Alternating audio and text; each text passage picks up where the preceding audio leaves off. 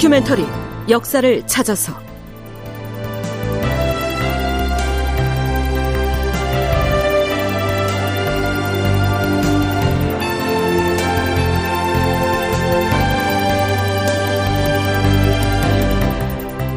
제 1154편 조선의 골칫덩어리 모물룡. 극본 이상락 연출 황영선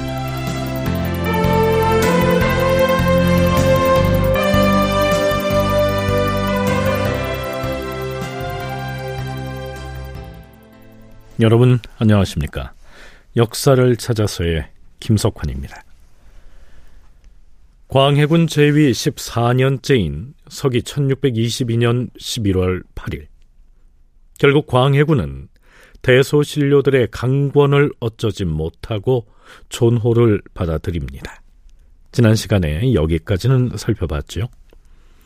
이때가 인조 반정이 일어나기 넉 달쯤 전인데요. 이 존호 문제가 여기에서 완전히 매듭지어진 것은 아니었습니다. 존호를 받은 지 불과 며칠 뒤 대소신료들이 또 다른 명목을 내세우면서 재차 존호를 받으라고 광해군을 압박하니까요. 그 문제는 다음 시간에 살펴보기로 하죠. 자, 그렇다면 이 시기 요동 난민을 이끌고 그동안 평안도 용천 일대에 주둔하고 있던 모물룡이라고 하는 이 사람은 어떻게 됐을까요? 우리가 이미 짚어봤듯이 1621년 12월에 누르하치의 지시를 받은 후금 군사 5천 명이 이 모물룡을 잡기 위해 용천 지역을 거쳐 인근의 인반 지역으로 쳐들어온 적이 있었지요. 이때부터 광해군은 모물룡의 거치에 대해서 극도의 불안감을 드러내 보입니다. 용천부사 이상길은 들으라. 지난번에 후금군이 압록강을 건너 쳐들어와서 비록 모물령 총병은 무사하였으나 중국에서 넘어온 난민들을 무차별 사륙하고 돌아간 사실을 잊었는가? 이제 그들이 다시 군대를 이끌고 쳐들어오게 되면 어찌 모물령과 그 군사들만을 목표로 삼겠는가?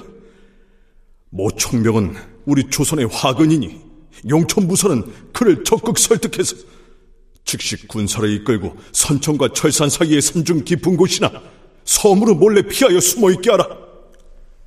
하지만 모물룡은 조선 조정이 특히 국왕인 광해군이 바라는 대로 움직여주지 않습니다. 그러다가 광해군 14년에 명나라 감군어사 양지원이 60여 척의 배에다가 4천여 명의 병사들을 태우고 평안도 용천 일대 해안으로 들어오게 되죠. 감군어사 양지원이 한양의 명나라 객관에 머무는 동안 광해군은 용천 앞바다에 머물고 있는 명나라 선박과 또 군사들의 움직임에 신경을 곤두세웁니다. 더구나 그 와중에 모물룡까지 경솔한 움직임을 보여서 압록강 건너의 후금을 자극할까봐 노심초사하는데요. 감군 어사가 한양의 명나라 객관에 머물고 있던 4월 5일 승지들은 들라.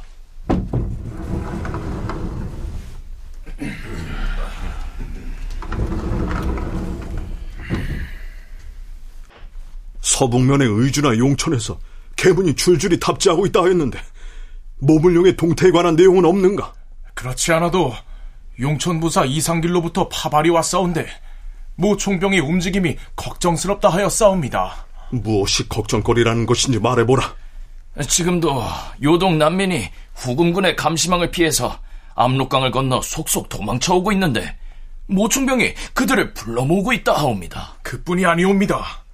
얼마 전에는 후금군을 염탐할 목적으로 자기 휘하의 중국인 일부를 만포 등지에 보내기까지 하였사옵니다. 뭐, 뭐라?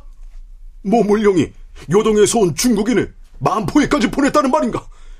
만포가 어떤 것인가? 여진족이 조선을 넘나드는 거점으로서 후금의 턱밑이 아닌가? 이 모물룡이 어쩌자고 그곳에 염탐꾼을 보낸다는 것인가? 그래서 과인이 무엇라 하였는가?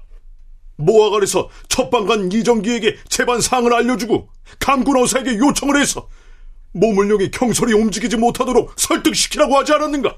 하오나 모총병은 감군 어사의 명령은 아랑곳 없이 자기 마음대로 군사를 움직이고 있어서 신들도 어찌할 수가 없는 형편이옵니다. 당장 이러한 사실을 비변에도 알려서 계책을 세우도록 하고 감군어서 첫방간 이정기에게도 재차 알려서 죽을 힘을 다해 감군을 설득하라 이르라.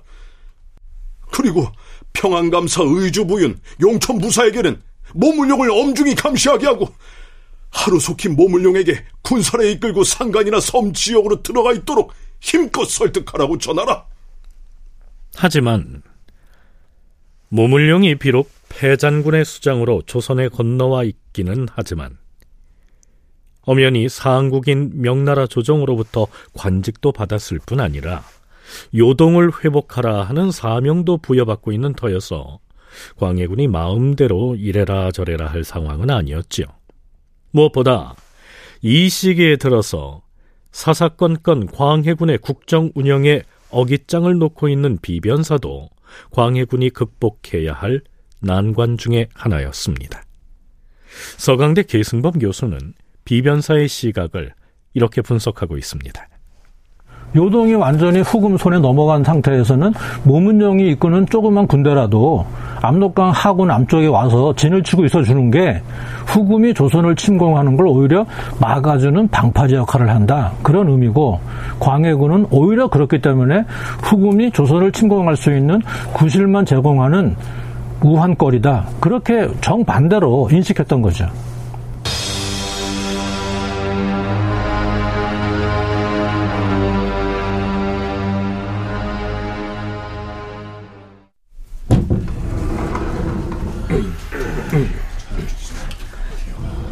감군어사 양지원 일행이 한양을 떠난 뒤인 9월 24일 비변사의 대신들이 편전으로 모여듭니다. 대신들이 광해군에게 주청한 내용은 이렇습니다. 전하, 그동안 모물룡 총병이 시국 상황을 제대로 헤아리지도 못하고 막강한 후금 오랑캐군에게 함부로 도전을 함으로써 우리나라의 화를 전가시킨 일이 여러 번 있었사옵니다. 하오나 후금군이 군사를 몰고 용천의 인반으로 쳐들어온 일이 발생한 이후로는 그들도 변화를 보이고 있사옵니다. 모물룡이 변화를 보이고 있다. 어떻게 말인가? 모물룡 총병은 지금 섬으로 들어가겠다는 뜻을 피력하고 있사옵니다. 이로 미루어 그가 그동안의 잘못을 뉘우치는 단서가 이미 드러났사옵고 이제 우리 조정을 신임하겠다는 의중을 짐작할 수 있사옵니다. 하운데 만일 중국의 장수인 모 총병과 그의 군사들이 섬으로 들어간다 해도 군량이 없어서 굶주린다면 문제가 되지 않겠사옵니까? 모물룡이 우리의 뜻대로 섬으로 들어간다면 우리가 어떤 조처를 해야 하겠는가? 주상 전하, 상국인 중국의 장수가 우리 조선 땅에서 굶주리고 있을 때 우리가 구제해주지 않는다면 크게 섭섭하게 여길 것이옵니다. 그리고 그것은 또한 중국 사람이 우리나라에 기대했던 바는 아닐 것이옵니다. 하오니 의주 부유를 통해서 쌀과 콩 3, 40석, 소금 5, 60석, 그리고 몇 마리의 소를 마련해서 그가 들어가려는 섬으로 보내주게 하시옵소서. 음, 그리하라.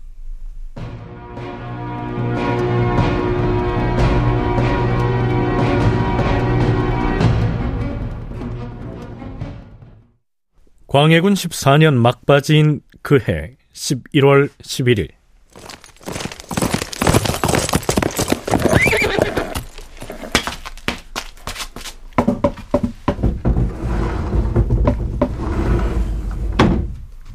전하, 평안도 철산 부서가 급히 파발을 보내왔사옵니다.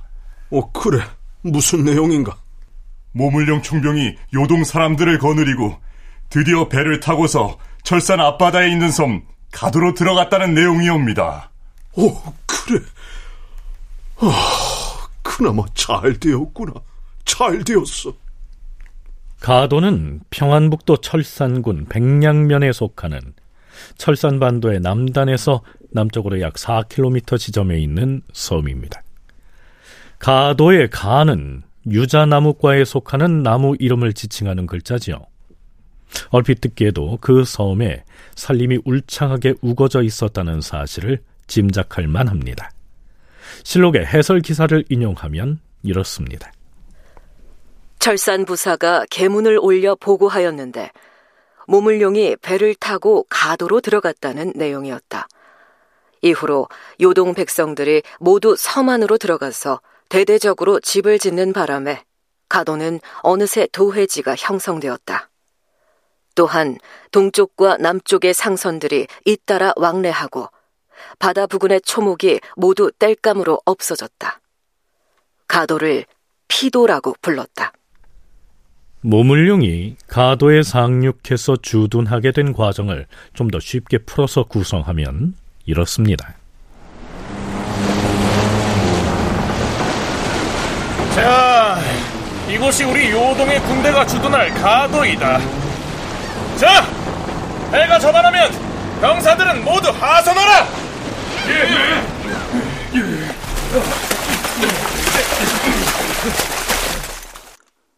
모물룡은 여러 척의 선박을 동원하여 요동 사람들을 태우고 섬으로 이동하였다. 모물룡 부대가 주둔한 곳은 평안도 용천군의 가도와 그곳에서 멀지 않은 선천군의 목미도였다. 물론 가도와 목미도는 엄연히 조선 땅이었지만 모물룡이 점거한 이후로 명나라에 임대되었다. 그들은 우선 집을 짓고 땔감을 마련해야 했다. 그리하여 섬에서 대대적인 벌목이 자행되었다.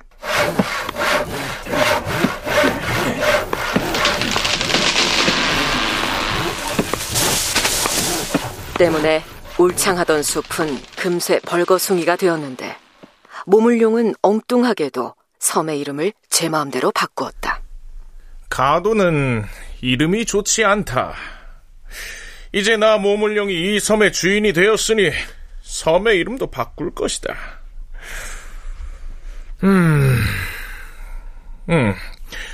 이제부터 이 섬을 가죽 피자를 써서 피도라고 부를 것이다. 모든 병사들에게 일러서 그렇게 부르게 하라. 예. 또한 저쪽의 목미도는 운정도로 이름을 바꿀 것이다. 모물룡은 가도를 피도로, 목미도를 운종도로 고쳤는데 순전히 미신적인 발상에서 비롯된 것이었다. 자, 모물룡은 왜 가도를 피도로, 목미도를 운종도로 바꿨을까요? 그 의도를 알고 나면 황당하기가 이를 데 없는데요. 모물룡의 성씨인 모자는 한자로 털모자 아닙니까? 털은 가죽에 없으면 붙어 있을 수가 없지요. 따라서 자신은 털이니까 자기가 머무르게 될 섬은 가죽이 돼야 한다. 그래서 섬 이름을 가죽 피자에 피도라고 고친 것이다. 뭐 이런 얘기죠. 뿐만 아니라 모물룡은 평소에 자신을 용이라고 자처했는데요.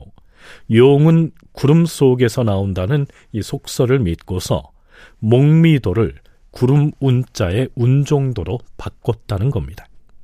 자신이 주둔하고 있던 조선의 섬들에다 자신의 왕국을 세우겠다는 황당한 꿈을 꾸고 있었던 것은 아니었을까요?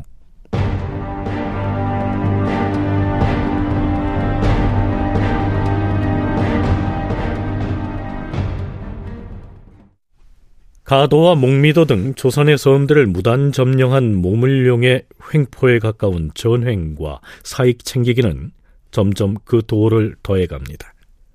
인조 반정 직전인 광해군 15년 3월 11일 가도를 관할하는 선천부사가 장계를 올리는데요. 이런 내용이었습니다. 주상전하, 요동을 도망친 중국인 남녀 1천여 명이 인반에서 하룻밤을 자고 나서 모두 머리를 깎은 채로 모총병이 주둔하고 있는 가도로 떠났다고 하옵니다. 점점 더 많은 요동 난민들이 모물룡의 휘하로 속속 들어가서 그가 거느리고 있는 집단의 규모가 비대해진 것이죠. 애당초 모물룡은 명나라 조정을 향해서 황제 폐하, 신은 요동에서 조선으로 건너온 백성과 군사들을 훈련시켜서 후금과 맞서 싸울 것이옵니다. 그리하여 빼앗긴 요동 땅을 되찾고야 말겠사옵니다. 이렇게 호기로운 명분을 천명했는데요. 요동 땅은 한 뿅도 되찾지 못하고 사익을 챙기기에만 열을 올리고 있었던 것이죠. 광해군 15년 3월 5일 우부승지 박홍도가 편전에 들어서 이렇게 고합니다.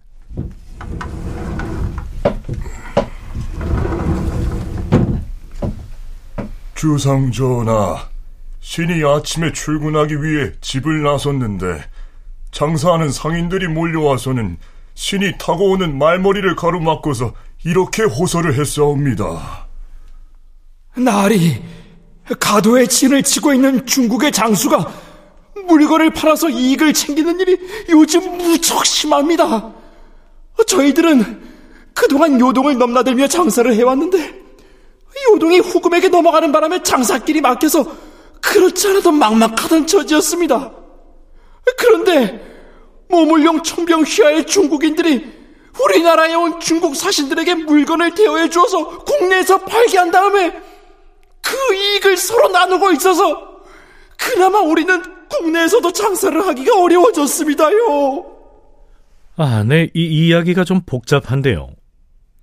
한길사판 한국사 이야기의 저자인 이이화는 이 상황을 다음과 같이 간략하게 정리하고 있습니다. 후금군을 격파한다는 기치를 내걸었던 모물룡은 요동에서 도망쳐 나온 명나라 군사와 주민 1만여 명을 끌어들여서는 요동의 후금군과 싸우기는커녕 명나라와 조선과 후금의 물품을 중개무역하는 일을 독점하고서 사익을 챙기는 데에만 열을 올렸다. 그 바람에 조선 상인들의 불만이 쌓였던 것이죠.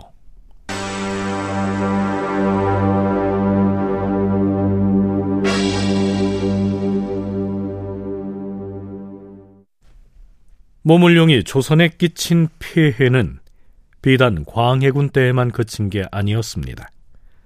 단행본 광해군의 저자 한명기가 해당 저서에서 기술한 내용의 일부를 인용하면 이렇습니다. 모물룡이 가도로 들어간 뒤에도 그의 본질을 간파하고 있던 광해군은 모물룡에 대한 접대에 별 관심을 기울이지 않았다. 1623년에 인조 반정이 일어나자 모물룡은 명나라 조정에 글을 올려서 인조가 일으킨 쿠데타를 찬양했다. 광해군에게 홀대를 받았던 그로서는 어쩌면 당연한 태도일 수 있었다. 인조와 조선의 새 정권이 명나라로부터 승인을 받는 과정에서 그의 한마디는 적지 않은 도움이 되었다. 하지만 모물룡은 자신의 공로를 내세워서 조선 조정에 수시로 군량을 요구했다. 조선은 그것을 거부할 수 없었고 어떤 해에는 1년 동안의 나라 경비 가운데 3분의 1이 모물룡에게 지출되었다. 모물룡이 자행한 패단은 인조대에 이르러 크게 달하였다. 군량 공급 문제만이 아니었다. 모물룡이 거느린 명나라 군사들은 수시로 육지로 상륙하여 관할을 약탈하거나 조선인 남녀를 납치해갔다. 때로는 조선의 해상에서 조선 선박을 통째로 납포해 가기도 하였다. 모물룡이 조선에 자행한 숱한 피해단의 구체적인 사례들과 그의 종말이 끝내 어떻게 됐는지에 대해선 인조 시대를 탐색할 때 자세히 짚어보기로 하겠습니다. 다큐멘터리 역사를 찾아서 다음 시간에 계속하겠습니다.